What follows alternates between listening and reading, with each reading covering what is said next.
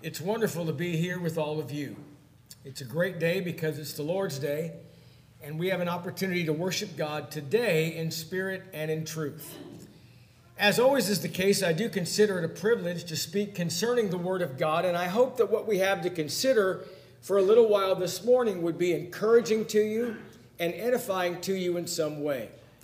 Before my introduction, though, I'm just going to put the verses on the screen and we'll read these at this time. 1 Peter chapter 2, beginning there in verse 4. Coming to him as to a living stone, rejected indeed by men, but chosen by God and precious. You also, as living stones, are being built up a spiritual house, a holy priesthood, to offer up spiritual sacrifices acceptable to God through Jesus Christ. Therefore, it is also contained in the scripture Behold, I lay in Zion a chief cornerstone, elect, precious, and he who believes on him will by no means be put to shame. Therefore, to you who believe, he is precious. But to those who are disobedient, the stone which the builders rejected has become the chief cornerstone. Now, here's the reason for the lesson. I usually have a reason. And sometimes people have a question about a passage or whatever, or there's usually a reason that I uh, decide to present something from God's Word. And here's the reason for this lesson. Last Sunday, in between services after lunch, several of us were in a bookstore. And as I was walking through, I always go in a bookstore, I always go to the religious section. And I was going to the religious section, and as I came around the corner, there was a book there right on the end. And the title of the book was Saving God from Religion. Now, I didn't read the book, but I did pick it up and read a little bit about the book, read the back of it. And then I got home and I Googled the title of the book. And evidently, it was written by a man who did not believe in organized religion. And you know, really, that is a very prominent position today where people want to have a relationship with God, but you don't have to be practicing anything religiously. And it really is a very common theory today. And in this book, what he was saying is, he was saying, I don't believe in organized religion, and if you do, and you limit God to organized religion, you're kind of missing the whole point. So he, writing as though he was uh, enlightened on the subject, wrote this book, and he was saying that you don't have to practice Christianity to have the Lord Jesus Christ or God in your life. And, you know, shortly after that, I thought about these passages of Scripture. And Jesus Christ is referred to us as precious. He is the precious cornerstone. Now, I'll just say this by way of introduction. We'll get back to these things in detail in just a moment. But Jesus was the foundation. And those religious leaders, those builders, as Peter calls them, religious leaders that rejected Jesus, they rejected the cornerstone, they rejected the foundation because they didn't believe that Jesus was worthy to be the foundation upon which the house of God would be built. So they rejected Christ. But what we're going to find in these passages, though, is the preciousness of the foundation, and that's Jesus, is equal to the preciousness of the structure built on that foundation, and that's the church. And at the end, we'll prove that these two are one, they are together, and you can't have one without the other. So, as we begin, let me just say Jesus Christ is the cornerstone, and those that are saved are his chosen people. By way of an introduction, let me say also in the beginning portion of 1 Peter chapter 2 and the first three verses, you've heard me preach on this in times past when I have said that when you obey the gospel, you come from the waters of baptism, you become a Christian, your life just begins and it doesn't end there. It's the very beginning. You become a child of God. You are born as a child of God, spiritually speaking. And when you do that, you have a threefold responding obligation. Number one, we all have a responding obligation to God, and that is that we serve Him with every fiber of our being. He deserves to be served. He wants to be served. He wants to be worshiped. He has commanded that we do so. So when I come from the waters of baptism, I have a responding obligation, number one, to God. Number two, we also have a responding obligation to each other. The Bible would say that we bear one another's burdens and so fulfill the law of Christ, which is the law of love. Thirdly, though, we have a responding obligation to ourself that we might grow. And in the first three verses of 1 Peter chapter 2, Peter describes there's a negative side or an aspect, and there's a positive side or aspect. The negative side is this He said you got to cast aside all the negative stuff like evil speaking, envy, jealousy, hypocrisy, all those things. And you do away with those things. But from a positive perspective, you have to feed on the Word of God. You have to have a hunger for the Word of God that you might grow.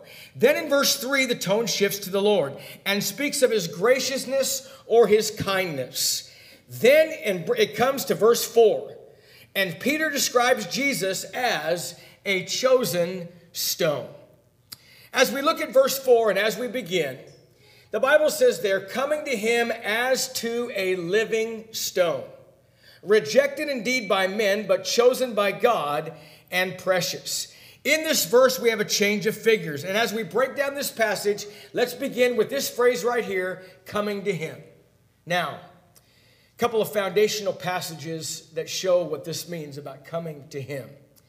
In Luke chapter 9 and verse 23, Jesus said this Anyone who desires to come to me must do what? Must deny himself must take up his cross daily and follow me. Second foundational passage is found in Hebrews chapter 11 and verse 6. When the Hebrew writer says, Without faith it is impossible to please him. For he that comes to God must believe that he is, and that he is a rewarder of them, get this, that diligently seek him. So when Peter's referring to coming to him or coming to Jesus, it's not specific to the first time one comes to Christ in obedience to the gospel. It's talking about something entirely different. It is actually talking about this a continual action, a continual reliance on Jesus Christ in the kingdom. Why? Because Jesus is a living stone, and we are ever coming to the stone of life and energy. The Lord is the raised, never again to uh, die stone. Last Lord's Day, I think it was, Carl waited on the table. And he said, and he was right, he said that Jesus, when he rose from the dead, he was, he rose from the dead never to die again, and therefore has become the first fruits. And that's true. Now, it doesn't mean that Jesus was the first one to ever die and raise again, because there are others in the Bible. Before Jesus did so, they died and they rose again. In fact, Jesus himself raised Lazarus from the dead. So, what does it mean? It means this every one of those other people that died and were risen from the dead had to die again. Not Jesus. He's not only a foundational stone, he's a living stone. And we continually go to Jesus in a continual action, and we rely on Him in the kingdom.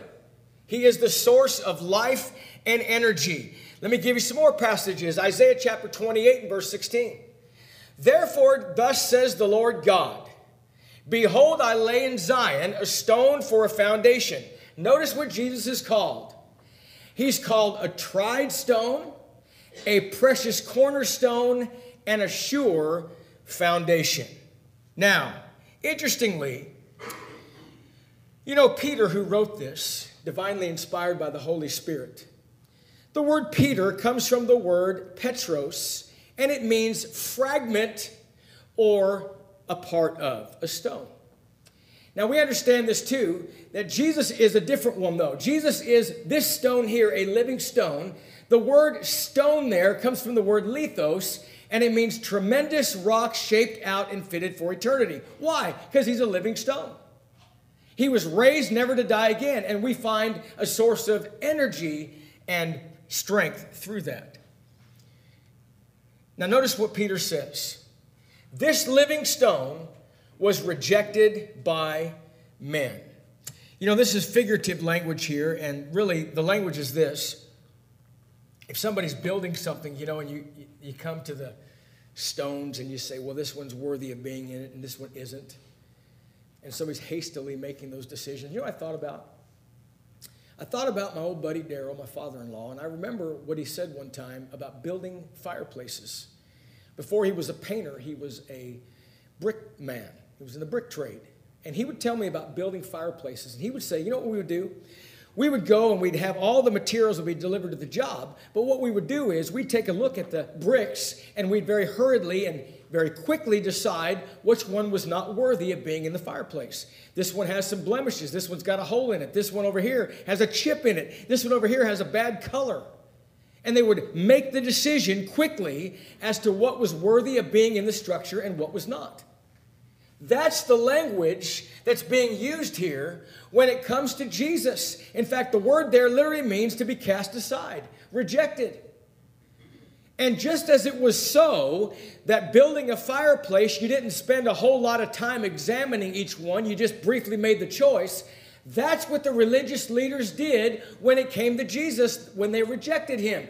They said, wait a minute, he's not worthy of being the foundation on which the house of God will stand, so we'll just cast him aside, rejected by men. Unworthy. But notice what the Bible says. Peter says, even though he was rejected by men, he was chosen by God and he was precious. You know, the word precious is an interesting word. It means to be held in high honor or prized. And you know, I, when I think about this, I think about the Jewish Passover. And I think about the lamb that they had to have for the Passover. And it was one lamb for one house. And it had to be a lamb that was without spot and without blemish. Sounds like something else, doesn't it? It had to be precious. And the reason it was called precious is because it was of high value, because those that were precious or those that were without spot and without blemish, they were the ones that were used in the, in the uh, breeding process. So they were precious and held in high honor or very expensive and, and worth a lot. And the reason for that is it represented future life. Jesus, in like fashion, is also precious, the precious Lamb of God, because he also represents spiritual life. A lamb that was precious, literally physical life. Jesus, from a spiritual perspective, spiritual life and because there is power in the blood. You know, we used to sing that song all the time. There's power in the blood. The reason there's power in the blood is not only is there life saving in the blood, but there's also, I'm talking about spiritual life, but also because there is future life in the blood. Notice what he says in verse 5 now. Peter says, You also as living stones. So now the tone's going to change just a little bit. He went back here and he talks about how Jesus is a living stone. And then he says this You also, as living stones, are built up a spiritual house, a holy priesthood to offer up spiritual sacrifices acceptable to God through Jesus Christ. So, who is it talking about? It's talking about Christians. It's talking about Christians. They are living stones. In Ephesians chapter 2, beginning there in verse 20, listen to this. Having been built on the foundation of the apostles and prophets, Jesus Christ himself being the chief cornerstone, in whom the whole building being fitted together grows into a holy temple in the Lord, in whom you are also being built together for a dwelling place of God in the Spirit. Here, Paul says this you are living stones.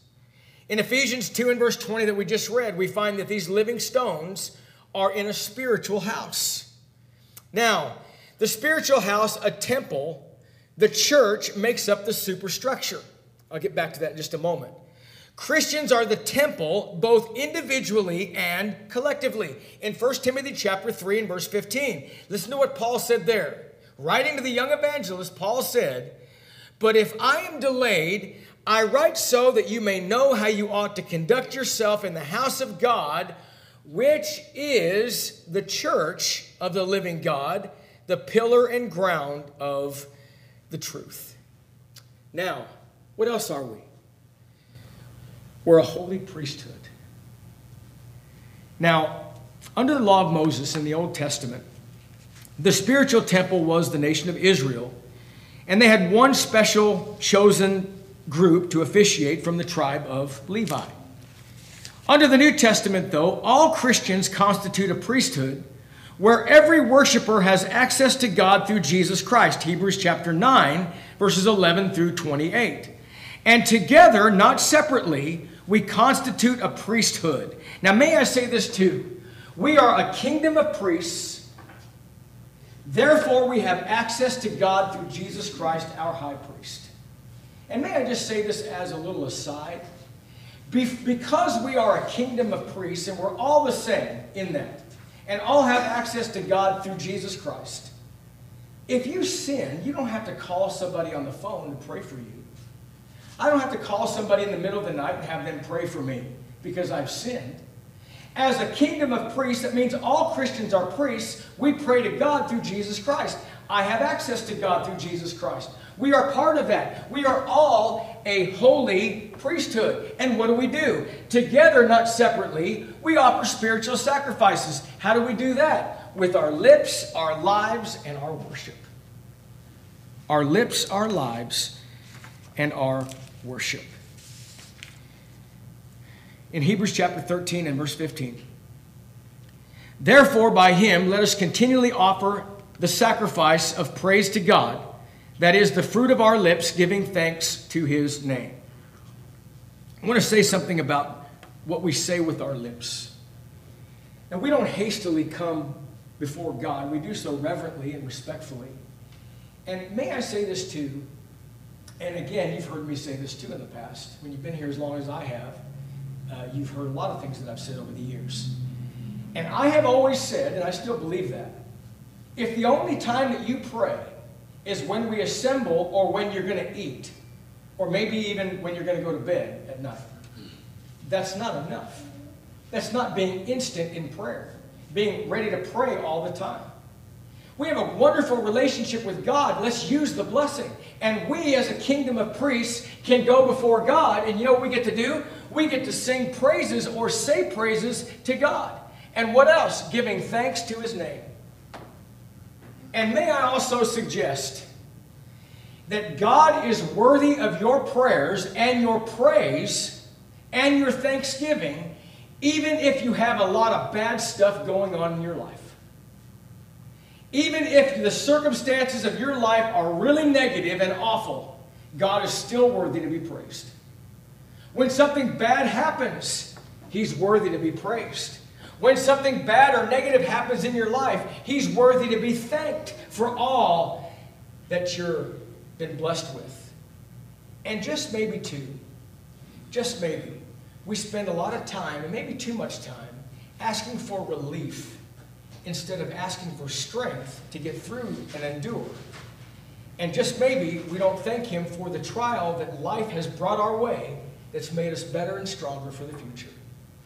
Regardless of your circumstances, oh, we praise God with our lips. We do so absolutely. And we give thanks to His name.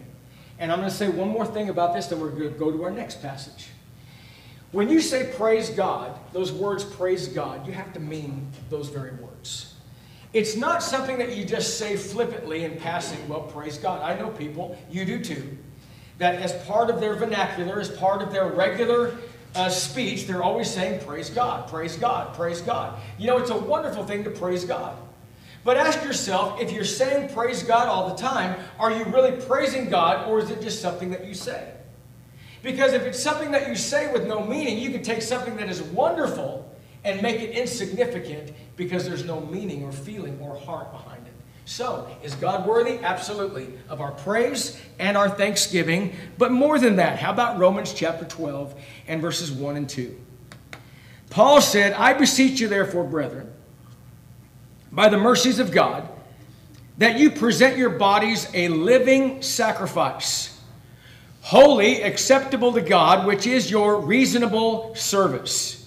And do not be conformed to this world, but be transformed by the renewing of your mind, that you may prove what is that good and acceptable and perfect will of God.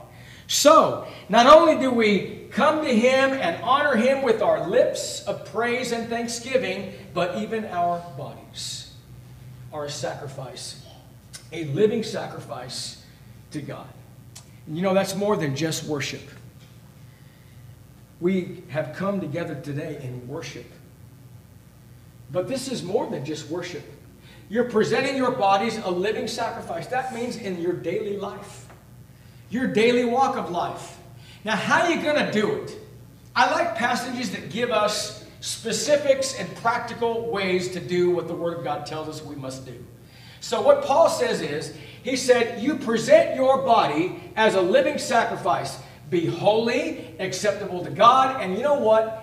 It's not something that you deserve extra credit for because actually it's your reasonable service. You know why? Because that's how God, great God is. It's your reasonable service. Then don't be conformed to this world. This is how you're going to do it. But be transformed by the renewing of your mind. There's no other way to do that than through the Word of God. That's how you constantly renew your mind. That you're in the Word of God all the time. You're studying the Word of God. You're reading the Word of God. And it's changing how you are. And then you can show that you have proven that you, what is acceptable and perfect will of God. Now, what else? Jesus is our high priest. Okay? He's our high priest. As we mentioned just a moment ago, we are members of the church, are a kingdom of priests. In verse in 1 Peter chapter 2 now in verse 6 notice Therefore it is also contained in the scripture behold I lay in Zion a chief cornerstone elect precious and he who believes on him will by no means be put to shame. So, notice this phrase here also contained in the scripture. I'm talking about in the Old Testament and in the New Testament. And what do we find? Well, first of all, we find that Jesus Christ, what's contained in the scripture, is the foundation. He's the foundation. Isaiah 28 and 16, once again. Therefore, thus says the Lord God, Behold, I lay in Zion a chief a stone for a foundation, a tried stone, a precious cornerstone, a sure foundation. Another passage, Romans 9 and 33. As it is written, Behold, I lay in Zion a stumbling stone and a rock of offense, and whoever believes on him will not be put to shame. All right. Jesus is a cornerstone. What is that? We know what that is. A cornerstone is something that unites two different walls. It brings them together. Two different walls. It's the Jesus is the chief of the corner. He's the chief cornerstone. Now, the two walls were Jew and Gentile. Now, this is really beautiful here. Because in Ephesians chapter 3, it tells us, as I paraphrase, that it always existed in the mind or plan of God that both Jew and Gentile alike would be in one body, the church. And all of those Old Testament prophets they were not given the right, they were not given the blessing, they were not given the favor in describing what the mystery was. In fact, in Ephesians chapter 3, it says the mystery was that Jew and Gentile alike would be in the church together as one body, as one of God's people, all one in Christ Jesus. And that Jew and Gentile would be in one body. And it would be made known through the church. Also, we find that it was laid in Zion. This is the foundation. Again, Jesus was, uh, was tried and laid in Zion. That's the foundation. Now, we also find in Ephesians chapter 1, beginning in verse 18, let me just read a few of these passages to you. This is very beautiful in, in that Jew and Gentile are the great people of God now. In Ephesians chapter 1, beginning in verse 18, Paul said, The eyes of your understanding being enlightened, that you may know what is the hope of his calling, what are the riches of the glory of his inheritance in the saints, and what is the exceeding greatness of his power toward us who believe, according to the working of his mighty power, which he worked in Christ when he raised him from the dead and seated him at his right hand in heavenly places far above all principality and power and might and dominion and every name that is named, not only in this age, but also in that which is to come. Okay, now verses 22 and 23. And he has put all things under his feet and gave him to be the head over all things to the church, which is his body, the fullness of him who fills all in all. In John chapter 14 and verse 6, when Jesus says, No man comes unto the Father except by or through me. The only way you can go through Jesus Christ is to be in his body. The Bible says that his body is the church. So the structure that's built on the foundation does matter, does it not? It's the body of Christ. We must come to God through Jesus Christ. The only way you can do that is through his body. The only way you can do that is be in his church. But there's more. Zion was to be, and indeed the place where the stone was tried and laid. Hebrews 5 and 8 and 9. Though he were a son, yet he learned obedience by the things which he suffered, and having been perfected, he became the author of eternal salvation. Get this, to all those that obey him. What are we talking about? We're talking about that in Jerusalem it would all happen. When Jesus died on the cross, the old law, he took the old law of Moses and he nailed it to his cross, and we are no longer under the old law of Moses. But in Zion, in Zion, in Jerusalem, on the day of Pentecost, because of Jesus, what Jesus did with his death, burial, and resurrection, and when the Holy Spirit came to those apostles to preach that very first gospel sermon with the opportunity to respond, Jew and Gentile alike now have access to one body, that's the church, and that would be God's people. What a great eternal blessing that is. And that opened the door of one faith. What else is Jesus called? He's called the elect.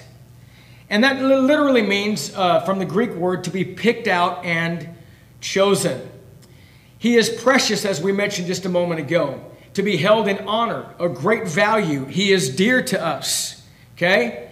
Also, though, in verse 6, as we just read a moment ago, listen to this. He who believes on him will by no means be put to shame, or the King James says, confounded.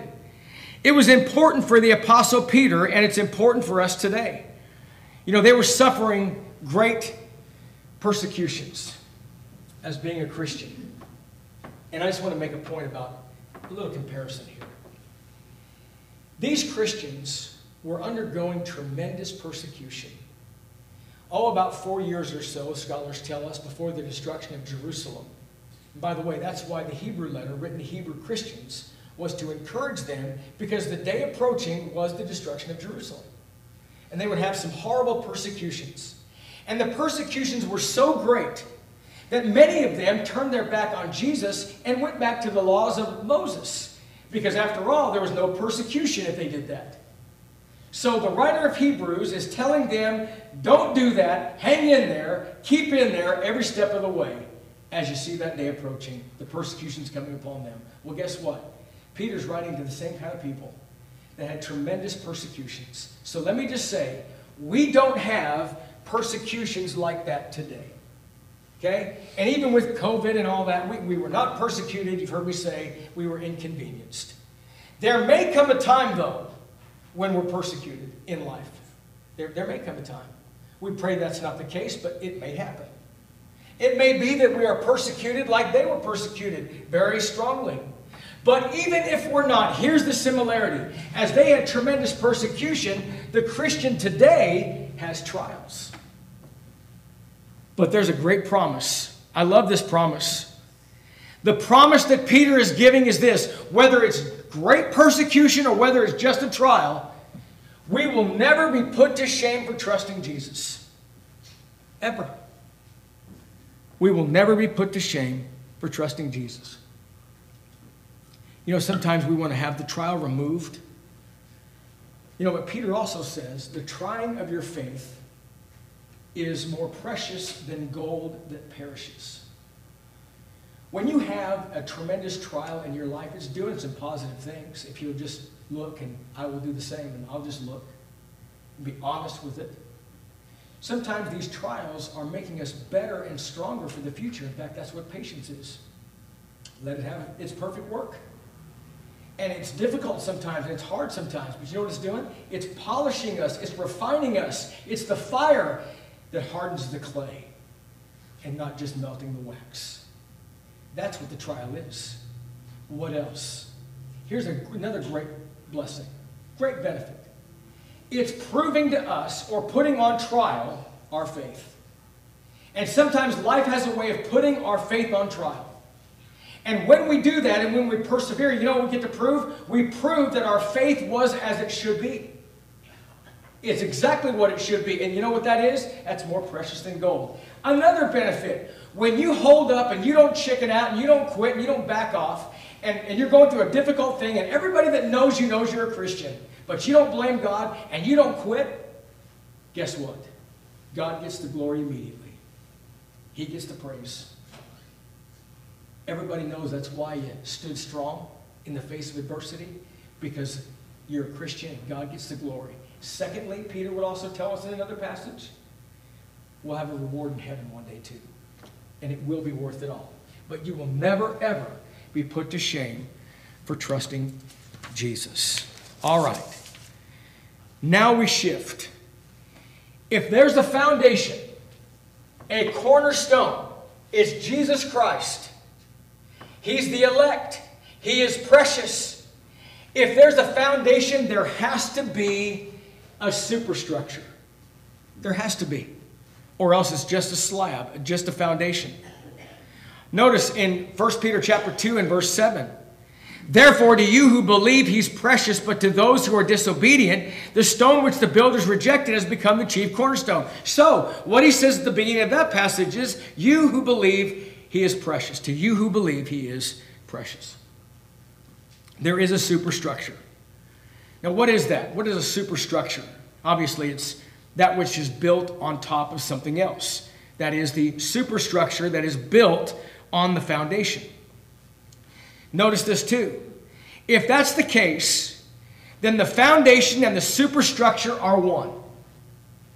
Okay? You get this. You go build a house, you pour a slab. Okay? You pour a slab. You build, you frame it, you build the walls. From that point forward, after the slab is poured and the structure is being built, the slab and the structure are now described as one. All one. The foundation and the superstructure are one. The same is true with Jesus and the church. The foundation and the superstructure are one. You can't have one without the other. Notice foundation, Jesus Christ. Structure is the church. Now, let me also say this too because this is important too. If somebody would say, well, how really important is the church? And how important is it that I practice Christianity in my life as a Christian? Can't I just have a relationship with Jesus? Can't I just have that? Because after all, Jesus was precious, absolutely, held in high value, died for my sins. All that's true. But notice, the foundation is Jesus Christ, the structure is the church. We've already learned that the foundation or Jesus Christ was hand selected by God and is precious, held in high value. If they're one, that means this that as precious as Jesus is, it's equal to the preciousness of the structure, which is the church. That means that the structure, the church, is also equally precious. All right. But then Peter says this to those who. Uh, are disobedient.